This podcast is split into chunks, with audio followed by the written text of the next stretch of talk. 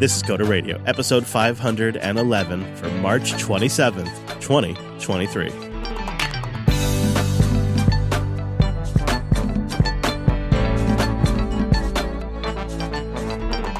Hey, friend, welcome in to Jupiter Broadcasting's weekly talk show, taking a pragmatic look at the art and the business of software development and the whole dang world of technology. My name is Chris, and joining me every single week in his 511 tactical pants for our 511th episode, it's our host, Mr. Dominick. Hello, Mike. Hello, Chris, and I just have to start the show and say that Wes is such a gentleman. He got me right into the Matrix Already? already. Wow. So that is some fast turnaround. You submit a problem during the, the during the intro, and it's solved before the intro's over of the show. I feel like Wes that? knows that passwords, dates, times, and places are just not my area, and kind of has a little like thing on his desktop. Stuff Mike forgets here. you should probably just automate it at this point, right? Just get a little script. Get Alice to be like, "Here, idiot. Here's your password." You know, there is something about just really being honest with yourself with what you're not good at, and then asking yourself, can I come up with systems? Like, I have realized I thought I was good at taking notes, and I, I, slack, I have slacked off over the last couple of years, and my memory just doesn't hold up. Small little details. I really noticed it when I started working on the cars and then I needed to know like you know what specific engine each car has and all of that, and I just can't I can't seem to recall it. I can hold it for a day or two and then it's gone. And so uh, I've gotten deep into Joplin recently. I don't know if you've ever used it, but it's kind of like an Evernote alternative. No, I haven't. Yeah, I'm using Joplin to kind of try to track all these types of little things that you always have to look up over and over again. I'm not saying you should use that for passwords. It's a different thing, but it's a funny thing. Like I've had to admit, there's just some stuff. Names. I'm horrible with names too, as you might have remem- as you might have noticed, Larry. Okay, Jim. All right. Well, we got a couple of good emails this week. I really appreciate people took notice that I was uh, kvetching last week about a lack of emails, and we, people really stepped up. So thank you. Um, appreciate that, and please do keep them coming. Coder.show slash contact. Star Fractical wrote in uh, on the topic of the slow downfall of Apple and the Mac, which we touched on when we played uh, a clip last week. And they write, as part of my job, I require the use of a local virtual machine for hardware testing. It's Mhm. difficult to plug a USB device into the cloud, after all. My go to has been Windows, but recently I started using Microsoft Office as part of changing jobs, and it's been the most painful experience on Windows. Colleagues would share their screen, and I'd see the glory of using Office apps on the Mac. They appear to be somewhat recently rewritten, I'm adding somewhat. Uh, no cruft applications, they just let you get work done. I was almost about to make the switch to the Mac when we needed to use a Linux VM to do some local development. And my colleagues that were using the Mac couldn't do it. Why, you ask? Well, our VPN software is not available in a compatible architecture that'll run in a Linux VM on a Mac host. this small crack, I feel, will continue to grow for tech people on the Mac. Everyone talks about the cloud, but they kind of seem to forget there are sectors of IT that require some physical connection. And the mismatch of hardware and architecture is a real thing. Love the show. Congrats on blasting past 500. Yeah. Yeah, the architecture mismatch p- problem is real. It is. It's. It's. Ugh. they- They've. I. I. Yeah. You know, I'd like to say that I think they're going to backpedal, but I don't think they are. I think we're just. No, no, no. Yeah. Yeah. This is where we live now. I would love to see um, the ability to use Rosetta to maybe run a VM or a container. Mm. Like, what if Rosetta could run x86 containers as well as it runs x86 applications on the Mac? Well, you know, that might not be out of the question, right? Yeah. You know, and if it was some kind of API that Docker desktop Doc- Docker desktop could just integrate into, right? That would be fantastic. Is the Rosetta translation API, and uh, you know somehow the Docker runtime could just tap into that. The VM situation on the Mac has both gotten better in some regards, like definitely better in terms of OS integration. Apple specifically developing hypervisor compatible drivers. Um, those types of developments, I think, have been extremely positive for VMs on the Mac. But where Apple, where Apple always giveth, Apple always taketh away, and uh, they taketh away with this architecture change. For the good that it brings, it also has that downside. And I also agree that there's always inevitably these little cracks in using the Mac in IT. When you're really getting down into the dirty, it generally just doesn't deliver. Um, and when you're a few layers up, it tends to be fine. So it just kind of depends where you're at in the stack. And I really look at it as different tools, right? And, Yeah. Uh, I think that's how it goes. So Anonymous, who is a dark matter developer in Phoenix, wrote in, and I thought this was really interesting. Really appreciated them being willing to share this with us. Hi, Chris and Mike. I've been listening since episode one, and I'm currently listening to episode 507 Yes. with the conversation about Ford's upcoming auto repossession. I'm a dark matter web developer for a company that provides GPS devices and a web app to subprime auto lenders. Do I know the harm that is caused by the products that I help build? Yes. The problem is I have I have is that the company treats me well. I get paid well. Basically, it's really comfortable here. There's also the thought that if I don't do the work, they'll just find someone else who will. And the mindset instilled in some of my coworkers is that we're actually helping the impoverished people by allowing them to get a car when they otherwise wouldn't be able to. But at a 30% repo rate, that just isn't true. On a similar note, do you use a credit card? Do you keep it paid off at the end of every month as to not carry a balance? Do you take the rewards that are offered by that card? The rewards are paid by other people's interests and fees. Capitalism will always find a way to keep the rich richer, the poor poorer, and the middle happy enough to stay quiet about what the rich are doing to the poor. Keep up the great show. So this is a this is complex, right? Because they're kind of working on the earlier version of what Ford has patented, this auto repossession system, right? They're working on GPS tracking that the lender can use to repo these uh, you know, so they can just send a repo man out with a tow truck to go pick it up and they know right where the car's at. And they're building the web app to help, you know, bridge the loans, the loan people and the and the repo people and track all of that. That's a tricky thing. trying to put myself in that position. you know, it's a tough thing. I mean, I would say this is not like a new dilemma, right? Anybody doing any kind of like military work or government work has the same problems. These can be used for good things, these can be used for bad things. And in a lot of cases, it's uh, more incompetence is really the thing you got to be scared of, just like stupid things.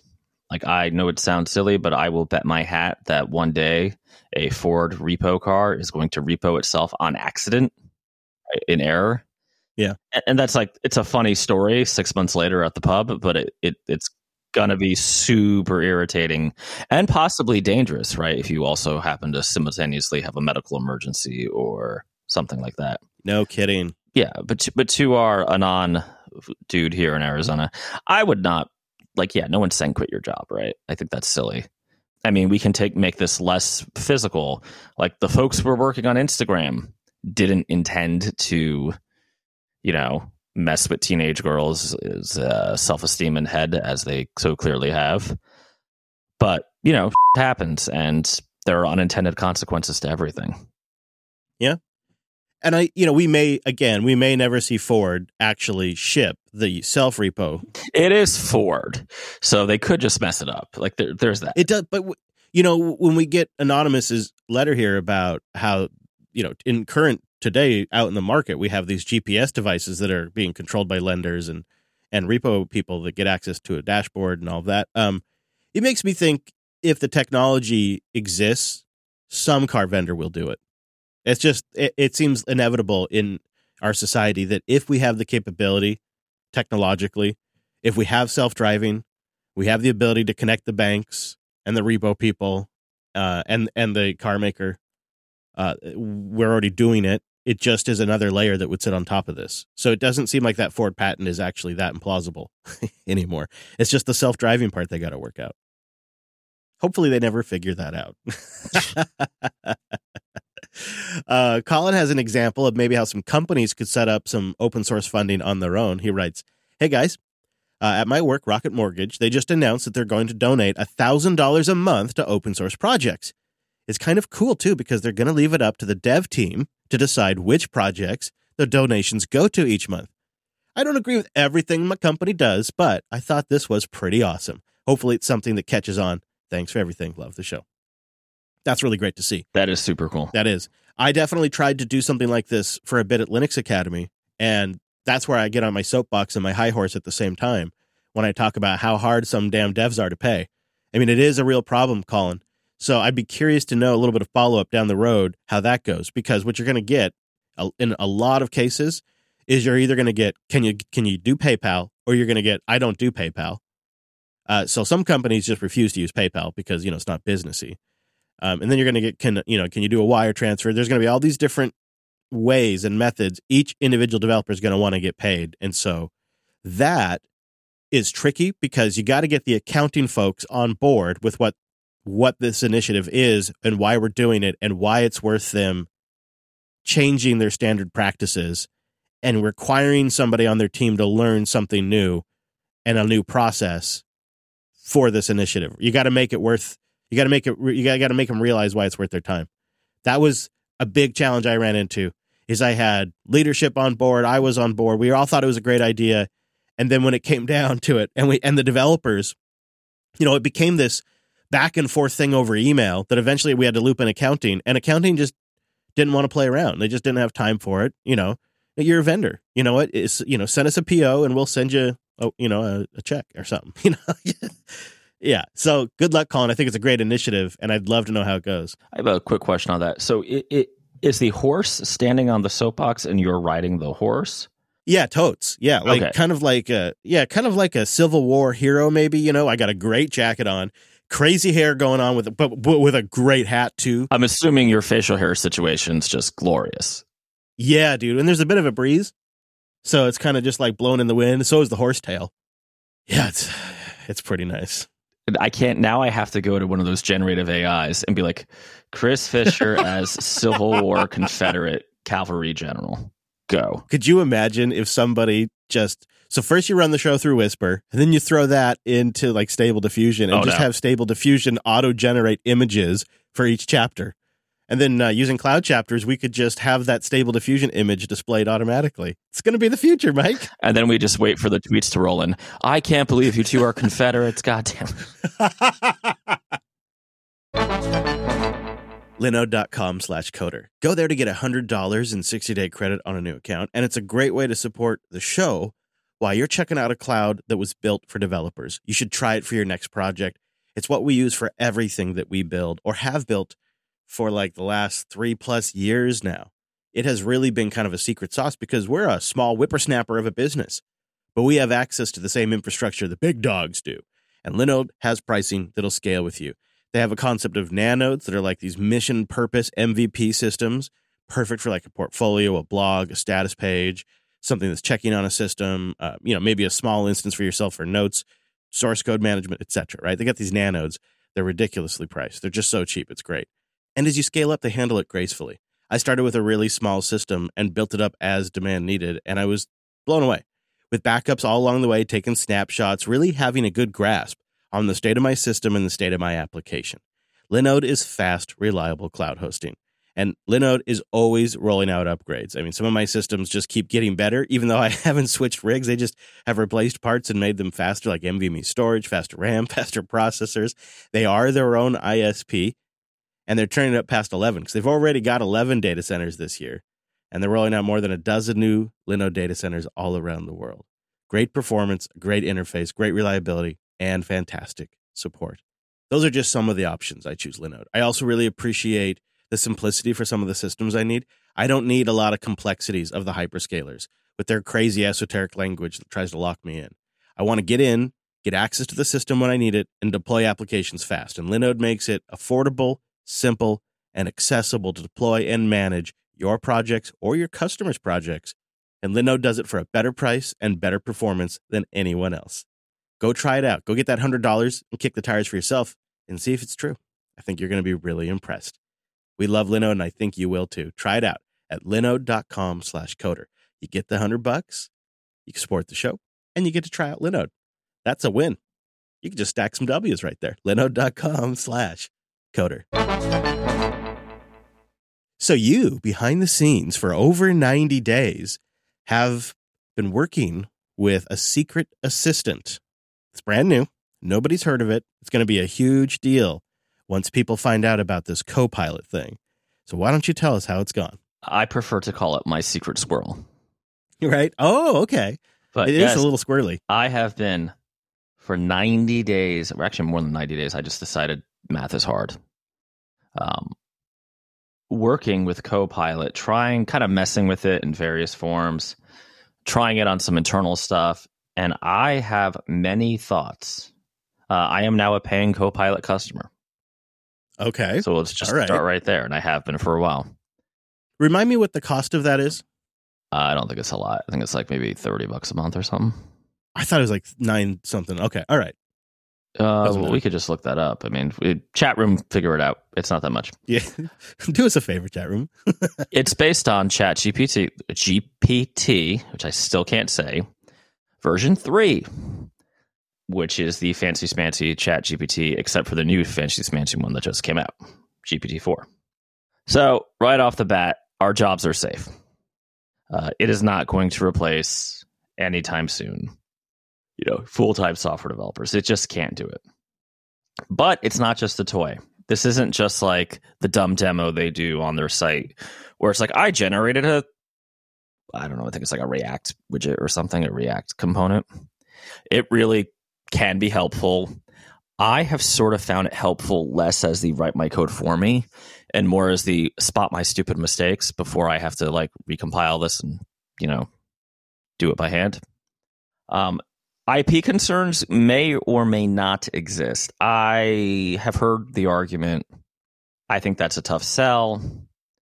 Um, because then Stack Overflow should have the same IP concern. When people just copy pasta things out of there, I don't know. Not a lawyer. I I sort of I I find all uh, most if not all of those arguments to be pretty shallow given that I have never met a developer who hasn't once, you know, control C'd and control V'd off of Stack Overflow. Be that what it may, right? Is it the future of AI and automation? Copilot? You know, I think it kind of is. And I, I've been going down this kind of broader path of, well, what is AI? What do I think it's going to be good for? And the idea of, and the name's perfect, Copilot, as AI as your, well, helper, right? Your Copilot, um, rather than the machines are going to replace us, seems to be, to me, a pretty logical way for this to go. I'm really glad you said that because I think Microsoft deserves a lot of the credit for this Copilot naming scheme. And Satya Nadella, when they were presenting the Copilot integration for Office 365, I think brilliantly framed it. And I think this is how Microsoft is going to try to pitch this. And it seems so harmless. They'll say, this is what he says. This is what Satya said. He said, for years now, we have been using AI behind the scenes in an automated fashion, you know, surfacing social media posts, figuring out which videos to watch, managing spam. You know, they, he lists off, he kind of rattles off several automated use cases for AI behind the scenes. And he says that he, Microsoft sees this as a transition from using AI on autopilot to using AI as a co-pilot. And so they're using the terminology co-pilot to kind of imply that it's it's secondary to the to the main pilot, which is you, and it's there to help, but it shouldn't take the wheel. And it also phrases it in a way that sets expectations. I think that it doesn't have to be 100% perfect. And it's kind of a brilliant framing. And I think it's really incredible that it was Microsoft that came up with such a smooth, slick naming convention for something like this because they typically botch this kind of stuff. Yeah, the, the marketing side of it is super interesting, right? It's uh you know, it, it really contrasts kind of with the way Google used to do at every IO their their AI demonstration. It's like it's going to make your dinner reservation for you. You'll never ever actually see this in the wild. Sorry, right? It, it, it this is kind of the tack that Microsoft is taking, even with their Office uh, assistive technology stuff, right? Their AI stuff, which is also based on uh, OpenAI, right? And I think that's the more realistic take on this whole thing. Like, you know, we, I know you and I both listen to all the other tech shows, or at least most of them. And there's a lot of like hand wringing about, you know, they're going to take our jobs. The AI is going to consume everything. And I, it's just not going to, at least not in the near future. Is it going to change things slightly? Sure. So I guess that's what I'm surprised by. I'm surprised that you find it valuable enough that you're willing to keep paying for it. And I'm wondering if I'm also getting to that threshold, but I'd like to dig into exactly what it is. Is it is it saving you time ultimately?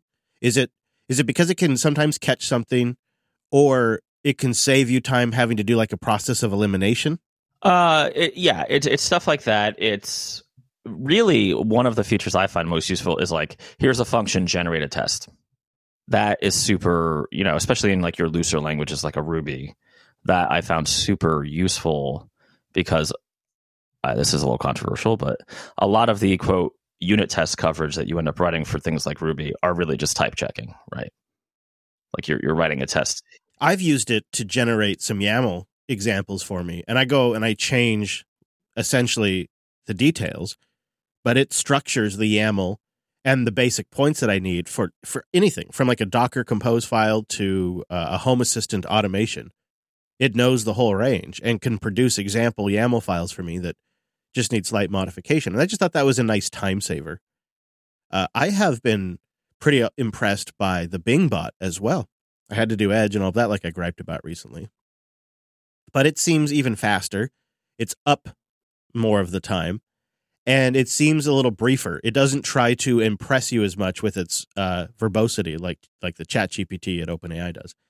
Um, but I find the bots useful for getting to the root of an issue and you still have to go check everything, but you can ask them for their references, and for the most part, and you, you get at least somewhere to start. You get a starting point instead of you know a needle in a haystack situation. And I, I I've shared this story before, but one time that was really useful was I was preparing an episode of Linux Action News, and I remembered that Manifest version three web extensions were controversial, and they were a Google idea that Mozilla resisted but I didn't understand why Firefox was going to be the first to ship them when Mozilla was one of the largest proponents, and now Chrome isn't shipping them yet. And I, I couldn't understand how we got from A to B. And in a conversational style, I essentially interviewed ChatGPT about the question. And when it would say something that I thought was the most interesting, I'd ask for a link. And I got the complete background context between what it provided me and by the links that I went and read that I was able to bring myself completely up to speed on a subject where I'm not even sure where I would have started. Maybe I would have started in some of the mailing lists, but it was able to link me to the specific discussion in a Google Chrome development mailing list, which is super deep and wide. And that was extremely useful. And I was like, wow, this thing just saved me like two hours of research. You got to check it. You got to check it. But and obviously, you, you don't necessarily trust it out of the box, but it's this is the thing, right? These are early days and I, I kind of feel the extremist sort of, you know, it's going to eat the world, and the counterpoint, it's just crap and a toy and blah blah blah, are both wrong, right? It's yeah, it is probably going to be important. It's something I'm really focusing on, and more, less Copilot specifically, but like the whole idea of OpenAI, ChatGTP, and things like it. Um, it does remind me a little bit how just much data there is out there that's freely accessible. That if you have enough computational power, you can churn through and come up with some pretty interesting. Uh, and isn't it interesting how it can surface stuff that Google search doesn't surface? Like yes. it's looking at stuff and under making connections that even Google search hasn't been able to make. Exactly. And if you're using Sydney, it can go crazy and like, you know. Yeah. Yeah. Um, you know, our buddy Brent is over in Berlin right now. He's just spent the last week in the Nextcloud office, well, during the day. And the reason is is because they've just launched Nextcloud Hub 4 and one of the big innovations is the integration of OpenAI, Stable Diffusion, and Whisper. So you have um, different like you get an API basically for the open an, an OpenAI account, and then you can pull in ChatGPT. Uh, you, I, I don't know how it's doing stable diffusion. I don't know if it's running that locally or if it's doing it in the cloud. I haven't looked into that. And then Whisper, I believe, is running locally, and Whisper does the transcription. And they do this now through what they call a smart picker, which is like a launcher. And you can just in the middle of a chat, you can invoke stable diffusion to generate like a Picard meme image for you. Nice. But where I actually found it, yeah, it's fun. But where I actually found it compelling and useful, and we have it turned on on the Jupiter Broadcasting Nextcloud, is in the Notes app. I'm taking notes, and I I was making a note about an oil change, and I just invoke ChatGPT and I just ask it to give me the basic steps for a basic oil change. And then two seconds later, I had a note with a nine step oil change process that I could review and tweak and customize to my specific car. And then boom, I was done. And it was just right there. I had that note completed to have it in and have it integrated in as a template. So another example I saw in a video was somebody opened up Nextcloud Docs and uh, asked for the basic outline of a resignation letter or something like that. And then they just tweak the details and boom, they got a resignation letter. You know, it's going to be a lot of a lot of that kind of stuff for a bit too. But the it's it's actually a useful integration. It's not just hype. And then they're they're pairing that with their own ethical AI rating system. They're not really suggesting this as a standard for others, but it's one that they're going to follow. And they're going to just kind of label different quote unquote AI software packages based on how much data they might leak to the cloud provider or if it's all local or whatever. So that way people will have an idea with a with a labeling system uh, what what this backend software knows about you and who it shares it with and uh, if it quote unquote is ethical. It's an interesting idea, and I think we might see something like this take off more in the future. Yeah, I think it is interesting. I mean, it's you know I can I can think of all kinds of interesting use cases for this sort of thing too. Um, yeah, it's just have an open mind, folks. I know a lot of uh, there's a lot of uh, um, freedom hate on Codepilot, I'd say, but the wider ramifications are super interesting. And you know, I could even see like a spinoff of it used as a teaching tool for, let's say, bootcamp developers, right? Super junior people.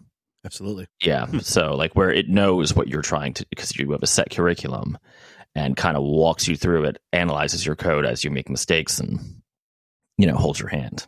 Yeah, we're going to see a lot of that. Yep. Uh, I I saw a chat. I, I guess I listened to a Chat GPT powered radio station. Have you heard about this? No, that sounds great. It's crazy. So, uh, it's a tech demo mostly by a company that like sort of sells AI solutions but they have a real radio stream. I think they're transmitting in some small town, and it plays the hits, and it does transitions because it knows what the playlist is so it can go look up information about the track and the artist and it does the DJ thing where it talks about the song and the and the track that's playing right now. And they're packaging this up as a product that will be sold to markets to just run radio stations. So, and it's got, it does voice, obviously, and the voice sounds legit. I think at first glance, you might not even realize that it's a, uh, it's a generated voice. If you listen for a while, you can start to tell. But I found it good enough that I probably listened for a couple of hours. Nice. It's, a, uh, it's really, I don't know. It's a wild, uh, it's a wild world we live into. Uh, I live in right now. I will put a link in the show notes because the URL is kind of kind of weird, but I'll put it in the live chat too if people want to check it out and play a little music. But it's out there right now. I'm actually uh, writing myself a Chat GPT uh, extension script, whatever, to go through. I use SavvyCal, which is one of these like book a time if you want to learn about Alice kind of things, right? Uh huh. And just the aggressive amounts of spam bookings you can get from people who are so not dedicated to being good spammers that they'll put like my name is Rick. and I have like three fields there. Your name. First of all, you should give a full name. The company you you are calling regarding, and you know how can Alice help you? What's what's your you know what's your deal, right? It's like my name is Rick. Company, I don't know. Literally, somebody it just happened. Somebody put IDK, and then in the how can Alice help? I chatting. Nice. And I'm like, okay, that's obvious spam, right? And and the, honestly, this is terrible, but and I know it's not always true the most obvious sign of spam is if the email address is like at yahoo.com. Yeah. Probably not a serious business. yeah, it's like okay, you, you didn't you couldn't spring for the GoDaddy domain there. You couldn't couldn't get the email box from Hover. yeah. uh, probably a bad sign.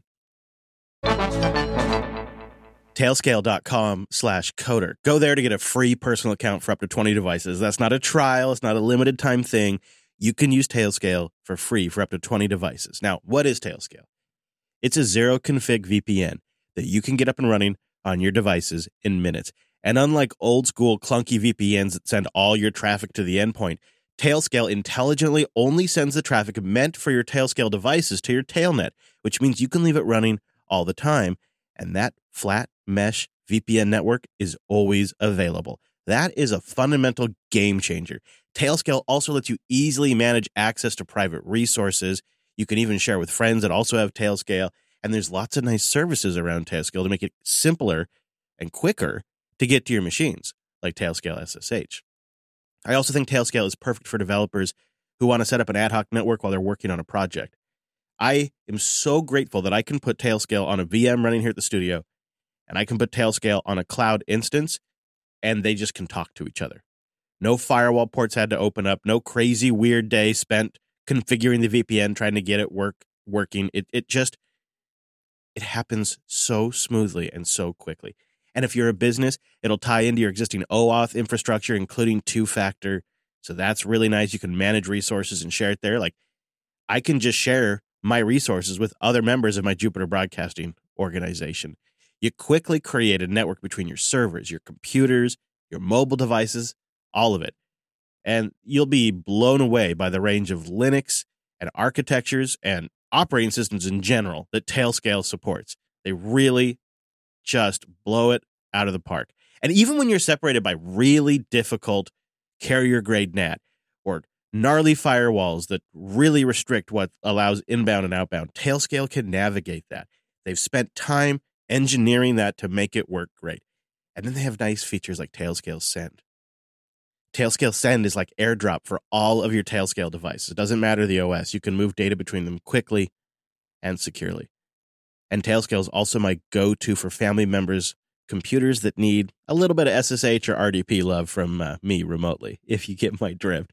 I have it run on everything, you guys, and I'm a big fan. It's changed the way I network. I no longer have inbound ports on any of my firewalls, and I'm doing more stuff remotely than ever.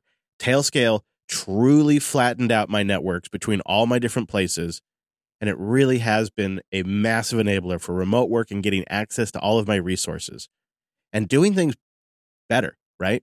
Doing things secure instead of over the open public internet. Go try it out and get it for free for up to 20 devices at tailscale.com slash coder. It's tailscale.com slash coder. So you, you hinted at a little GPT-4 stuff, and uh, I uh, I see a GPT-4 challenge in the doc here. I'm curious what's going on over there. Uh, yeah, so I have been fooling around with the GPT-4 API, or I should say GPT API. Obviously, GPT-4. You know, you're, there's a, there's a little bit of a wait list for that API, but I'm on it. I'm waiting. It's uh, the same API, so yay. The model's just smarter. I've been using GPT-4 itself to kind of help with my favorite busy work, uh, accounting. So I obviously I'm not filing any you know required government paperwork via it, but it's pretty decent at stuff that's like tell me you know what the net loss in this document was or the net pot you know profit whatever. Wow. Yep. That's handy. Jeez. Yes, it is. And it's all available over an API. That's really something. They're going to make so much money. It is. Yep. The API and the API has a Python node. of course. Of course. What's the third one? I don't remember the third one. It, it might. I don't think it's Rust. So sorry, sorry, crab people. You guys are Ah, in the cold yet again. I was hoping. Oh no, the third one is just you can just use the API in any language you want. But there's SDKs like you know package the best SDKs for Python and Node because if something exists, there's an npm package for it. Definitely. Definitely. Definitely. Yeah. What do you think? Do you think they're going to uh, slowly turn the price up on this? Or do you think that there's going to be so many AI as a service options out there that the market's going to keep the rates low? I think both. I think the price is too low right now, but it's going to go up, but it's not going to be dramatic. But the amount of competition is is going to force prices to stabilize. You know, it just triggers that whole like, if you build something on this, then they can just rug pull you nerve in, in me that's like, oh, the only thing I don't like about this is that you can't run this on your own infrastructure. It's just hard to start to like build a whole business around it. Yeah, that ship has sailed though, right? I think so. I think, I mean, definitely with this, Yeah. this definitely seems like the line in the sand because just the scale of these models, the resources required, And then the competitive nature of this means that they're going to be iterating. So the, I would imagine, resources required are just going to exponentially grow.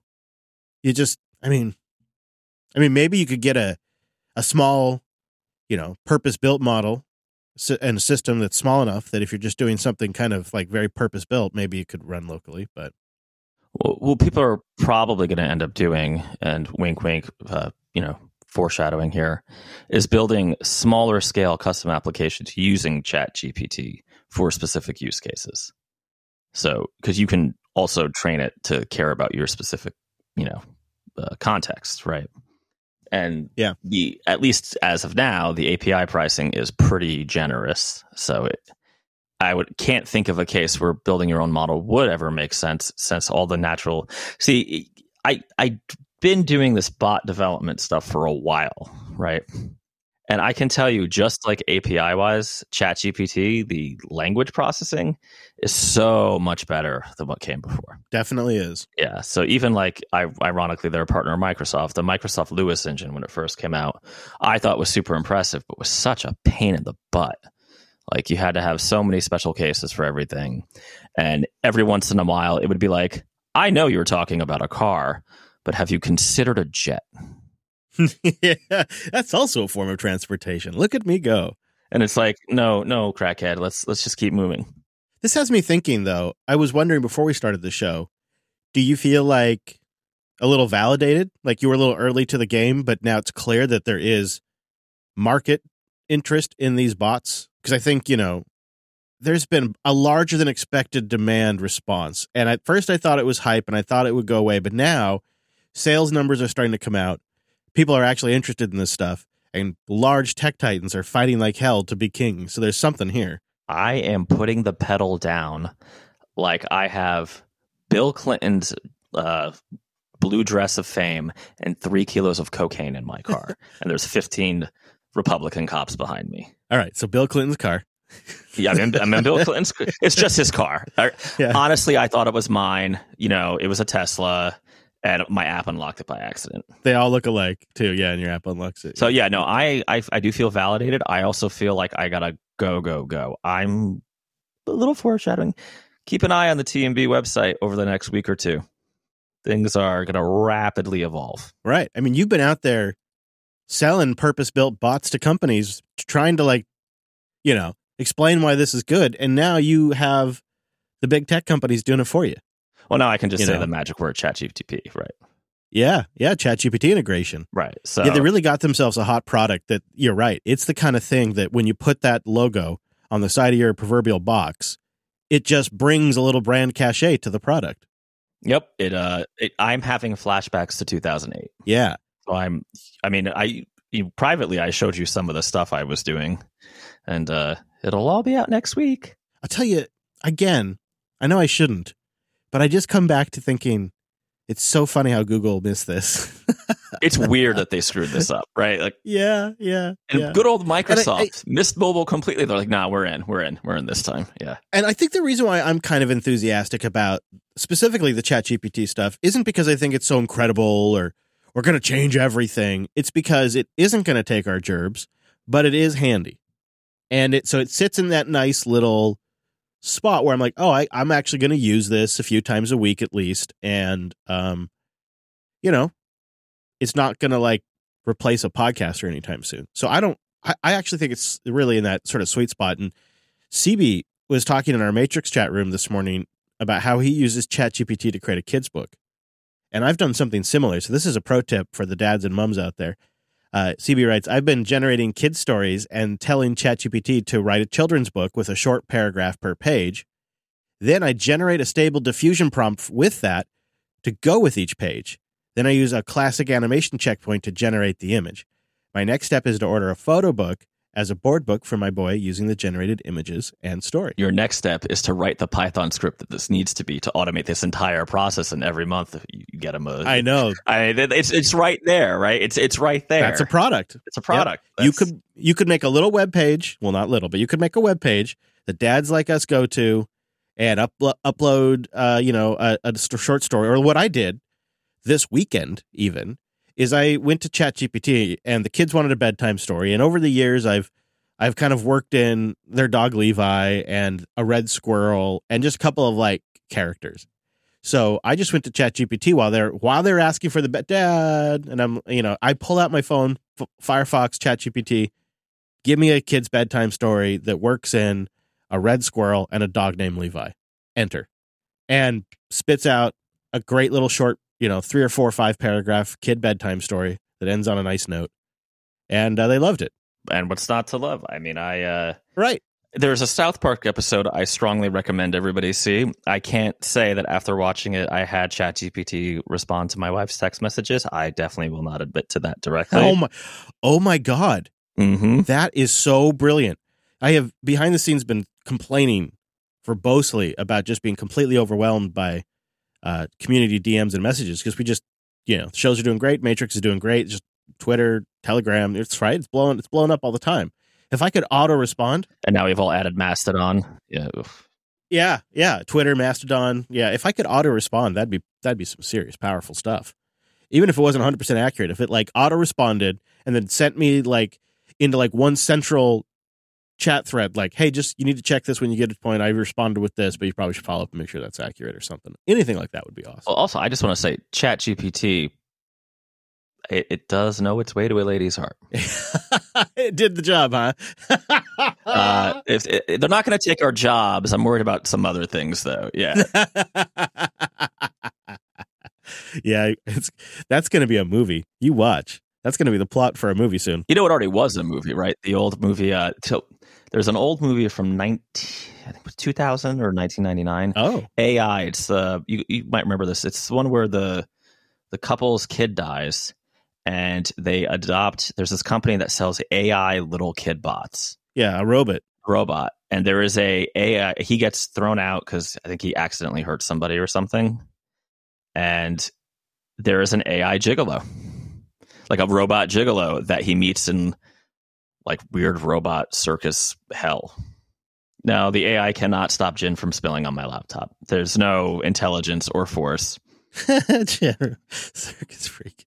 Hey, you know, Monday mornings or uh, afternoons, depending where you're at, Jupiter.tube. And of course, our Matrix room's going all the time, but it's definitely popping during the live stream at coder.show slash Matrix. It's a, I, I, tr- I try not to sound uh, like I'm hyping it up, but I am trying to say that I think these are actually going to be useful tooling. Now, the ironic thing is, is that now that the tech industry has found something semi useful, they are going to go into hyperbolic hype mode. It's ridiculous. They need a win so bad right now. The tech industry. You mean like Web three? Yeah. yeah. Well, that was, you know, that's what some of the investors are saying as well. The the web three thing didn't work out, but you know, this AI stuff, this is where it's at. I mean, I've literally, literally seen that. Not even not even a fake literally, a real literally. You see, you know what the difference between this and Web three, and I will even give the Web three guys a few things. There are limited use cases where that makes sense. They're just tend to mostly be banks, um, or you know the NSA, I guess, because they love everything. Hi guys, you enjoying the show today? I'm filing my income taxes. Please leave me alone. Um, most businesses, let's forget about the consumer side because that's not my strong suit. But most customers I like to serve, right? Medium businesses, the barring the military crap, medium businesses to becoming large businesses. This is why Alice sold, right? This is why Alice still sells. They have crap that's been laying around data wise that needs to be automated. And chat integrating chat GPT or something like it is just going to make that kind of stuff easier. It's also going to make the, I mean, maybe Chris probably can relate to this, and maybe some of you in the audience can. It is so easy just to mess up mundane business reporting and like, you know, compliance tasks. Oh yes. But oh yes. fines are are substantial, to say the least. And I personally would love to have an AI just like behind me being like, "Hey, dumbass, if you file don't file that form today, uh, New Jersey is going to charge you five hundred bucks, even though you had it done, you just forgot to hit the button." Right? Or, "Hey, dumbass, Man. you've put the wrong number of employees." In the wrong state because you know workman's comp is a thing, right? it makes um the uh home assistant like smart tubes that we have now like alexa and uh cancel And Google Home and uh, Siri seem so so basic now. Yeah, I mean, how come Siri has never fallen in love with me and become a creepy stalker?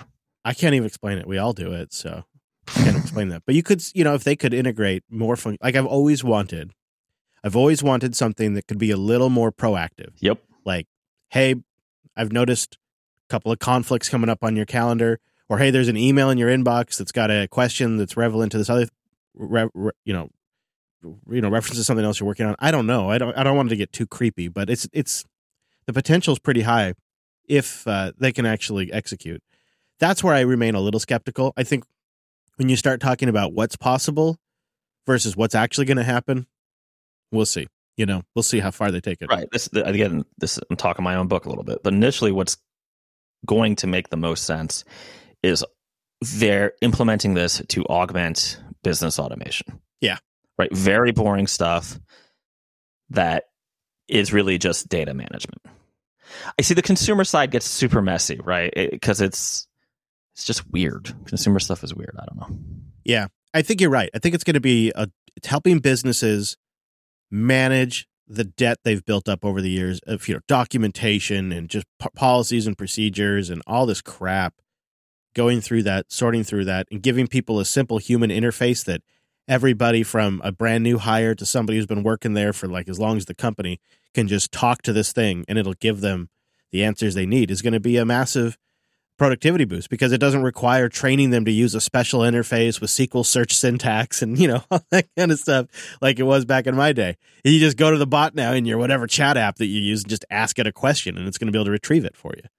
And businesses will pay for that because it's going to make all of their employees more efficient. And if you get something wrong, you'll be able to just blame the bot. Ask not what your podcast can boost for you, but what you can boost for your podcast. Well, Sir Sean of the Hogany Valley boosted in with 150,650 sats and says, please keep, keep up the Linux nerdiness. Uh, he says you can drop the last significant digit for my zip code. Sir Sean also boosted Linux Unplugged, and so I think we looked him up on, on Linux Unplugged. So thank you for boosting both shows, Sir Sean. And uh, I love the zip code boost too. So if you're a Coder Radio listener and you want to boost in with your zip code as the SAT amount, we'll look you up and see where you're at. And uh, we're spying on you right now, looking at you right now. I'm looking to see what I like to see. See for Sean. Does Sean have a uh, fitness gym, Planet Fitness? Do they have a plan? Yep, he's got a Planet Fitness. There you go. Natrona Heights. I'm not even sure how you say that, but he's in Pittsburgh, Pennsylvania. So thank you, Sean. Thank you for the uh, large boost, too. Dave Jones, the, the pod sage, comes in with 12,345 sats. I'd like to lodge a protest. You'd never get that beautiful sizzle that you played from turkey bacon. You have forced my hand. I have to classify that bacon fry as fake news. He's right. You got me, Dave. That was indeed a proper bacon sample. That that was a that was a truth bomb right on us. Yeah, he got us. He called us out. He got us. It's cool. It's cool. I'll try to do better, Dave. Uh, Dave comes in with another boost with a hundred thousand sats. Heard on five ten that you had some bad news. Indeed. Here's a baller boost. Hope it helps. It does. It does. I am very concerned about the rest of this year and uh, the baller boosts are a nice little ray of sunshine. I am I don't know. I I have heard from so many podcasters who say they cannot sell ads anymore that they have. And then the and then the ones that do sell, they're coming in at just bottom rate, just rock bottom prices. And they're for like things that you probably don't want to hear us advertised too. So even those mattress people stop buying ads. I mean, it, once you can't sell a mattress ad in a box, it's time to it's sad. Um, did you hear that like NPR just laid off 10% of their staff, which was all in the podcasting division because they can't make any money now? It's crazy. You know what? We talk about show stuff online. I think the way to go, you know better than me, of course, is not ads like we traditionally do, but more kind of like let's not named Imus, but basically Imus in the morning or Howard Stern stuff, where you do like a segment on the thing. Mm-hmm. And you know who I'm stealing this from, right? Who? You notice there's a lot of uh, sponsored content on The Verge these days. Ah, no, I don't. I haven't, but that's interesting. Yeah, it's like how to use the CLR camera or whatever, right? SLR rather camera. It's brought to you by Canon, and it just so happens to be that camera. Yeah, Linus Tech Tips does that quite a bit too. no, they get hacked all the time too, though. So, ah, nice one. and they like to delete their uh, their GNOME desktop. So it, Yeah. Yeah. Yeah.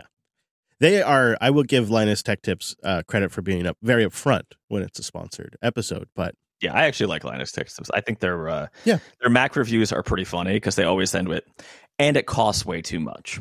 yeah, yeah. We're building our own Windows machine. I can sometimes see a little bit of the lifestyle that Linus has to lead to run that company, and I can see it's hollowing him out. So I do worry about that a little bit. Yeah, it's tough. It's tough. I may be projecting, but Space Ninja comes in with 45,604 beautiful sets. I hoard that which your kind covets. He says, I had some trouble figuring out Fountain, so I think this might have been a, a, a double boost. He says, Go ahead and enjoy it. Hey guys, I'm boosting my boring zip code. It's a tech desert and a shrinking home of uh, the falling Rosetta Stone. Hmm. I just want to say I've been loving you guys' takes on SVB and the TikTok mess. Hope you guys are well. Well, Space Ninja, I messed it up because I, du- I, uh, I counted for both your boosts, but thank you very much.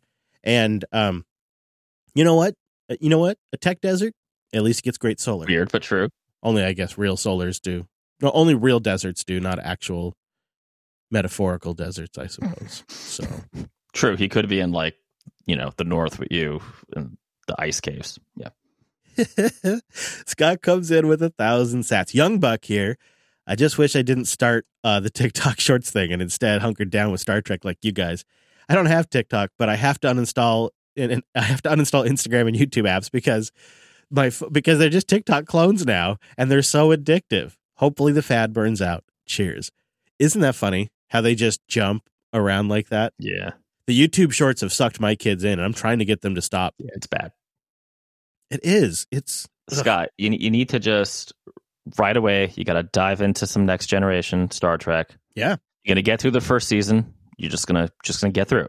It's not that bad. Mhm. It's not that good. Yep. Maybe maybe drink through the first season, you know, while you're watching. Well, he said he's a young buck. He could be underage. Oh, right. Okay. All right. So get really stoned. No. You might be in Denver. I mean, that might be okay. I don't know. Yeah. But yeah, but that's not a tech desert. though. yeah, it's, uh, Usually, where there's a tech desert, they usually have uh, aggressive cannabis laws too. So like, what do they call those? The blue laws, like the no drinking on certain days. the dry laws or whatever. Right, yeah. Um, and just the key is you got to turn your phone on to do not disturb though, Ah. because there will be times when Picard is having a heart to heart with a Klingon, and the Klingon is pretending not to care, but you know he cares, and then they become besties. This happens. But you'd miss that if your phone interrupted you. well, no, you'll just be like, "This is boring. Let me go be on my phone." oh, I see. You need to build up your Star Trek addiction. Yeah. Yeah. I think next gen is a good on ramp. I agree. Um, unless, you know, like you said, he is a young buck. So it, you, I also put the caveat that Strange New Worlds might be a decent place, but I think Strange New Worlds is great when you love Star Trek. Yeah. I don't know if it's great if you're coming in cold. if you're coming in cold, because there's a lot of like fan service, like, remember this? hmm Mm. Next gen really wanted to be its own thing for a while. And Yeah. so, it, yeah, I, yeah, I, okay. I can't I mean, disagree. if you miss the '60s, though, you can't go wrong with the original series. No, no, you cannot. The Golden Dragon comes in with 2048 sats. Just a live boost to remind folks that jblive.fm, the audio stream, is great for those who can't use the video stream. Epic. Yeah, we do jblive.fm. We do an audio stream, which is great for the on the go folks, or if you just don't care about the vidya. And then our last boost, just a nice simple one from Hal Was Right, comes in with 2100 sats. Coming in hot with the boost. Says, thanks, guys. Well, thanks you, Hal. Thanks you. Thanks you much. Uh, thank you, everybody who boosted in. If you would like to boost, there's two paths before you. You can join the Podcasting 2 revolution with Woo woo. new features and standards and new ways to discover podcasts at newpodcastapps.com. Or you can keep your damn app and just go get Alby. GetAlby.com. You top it off either in the app or through something like the Cash or Strike app. Then you head over to the podcast index, find the Coder Radio program, which we have linked in the show notes, and you can boost right there from their webpage. And you don't even have to switch apps. And then when your favorite app does come around, like your, you know, your, uh, maybe one day your Pocket Cast, maybe, they're most likely just going to integrate Alby and you'll be good to go already. And then I also want to say a big thank you to our members. This is something that I think was is going to determine the make or break it. Like if the market does really take a downturn, it's the shows with strong membership support that will survive, and the shows that don't won't. And I am so grateful that we have the members there to invest in the ongoing production so that way we can make sure the Coder program keeps on going. You can become a member and get an ad free version of the show as a thank you at coderqa.co. We do owe you a Coderly. We just, between schedules, kids, and health, it has been crazy. This is always a tricky thing, but maybe we'll do like a makeup one or something or a special one at some point. We should do like a holiday Coder. Should do like a holiday one, yeah. Like Yeah, an Easter one where we dress up as creepy bunnies for an audio show. for an audio show. Yeah. Mr. Dominick, is there anywhere you want to send the good people this week before we get out of here? Hell yeah. uh, how about alice.dev and wink wink if you're interested in some automation goodness. Uh, I'd get on that now because prices are going up soon. Yeah, now is the time, right? Now is the time. It sure is. And uh, here's a little bacon to go out with. This is uh, genuine, locally sourced bacon. And uh, like an animal, I'm going to dip it in some maple. Goddamn Canadians. But uh, you can find links to what we talked about today at coder.show slash 511. That's right. It's the tactical version of Coder Radio, coder.show slash 511. The pod is on the tweets at Coder Radio Show. The Matrix is always rolling at coder.show slash matrix. That is the modern chat room of the future. And of course, the live stream, jupiter.tube, Mondays at 9 a.m. Pacific, noon Eastern. You can also hit us up at jblive.tv. We like it either way. Thanks so much for listening to this episode, and we'll see you right back here next week on Coder Radio.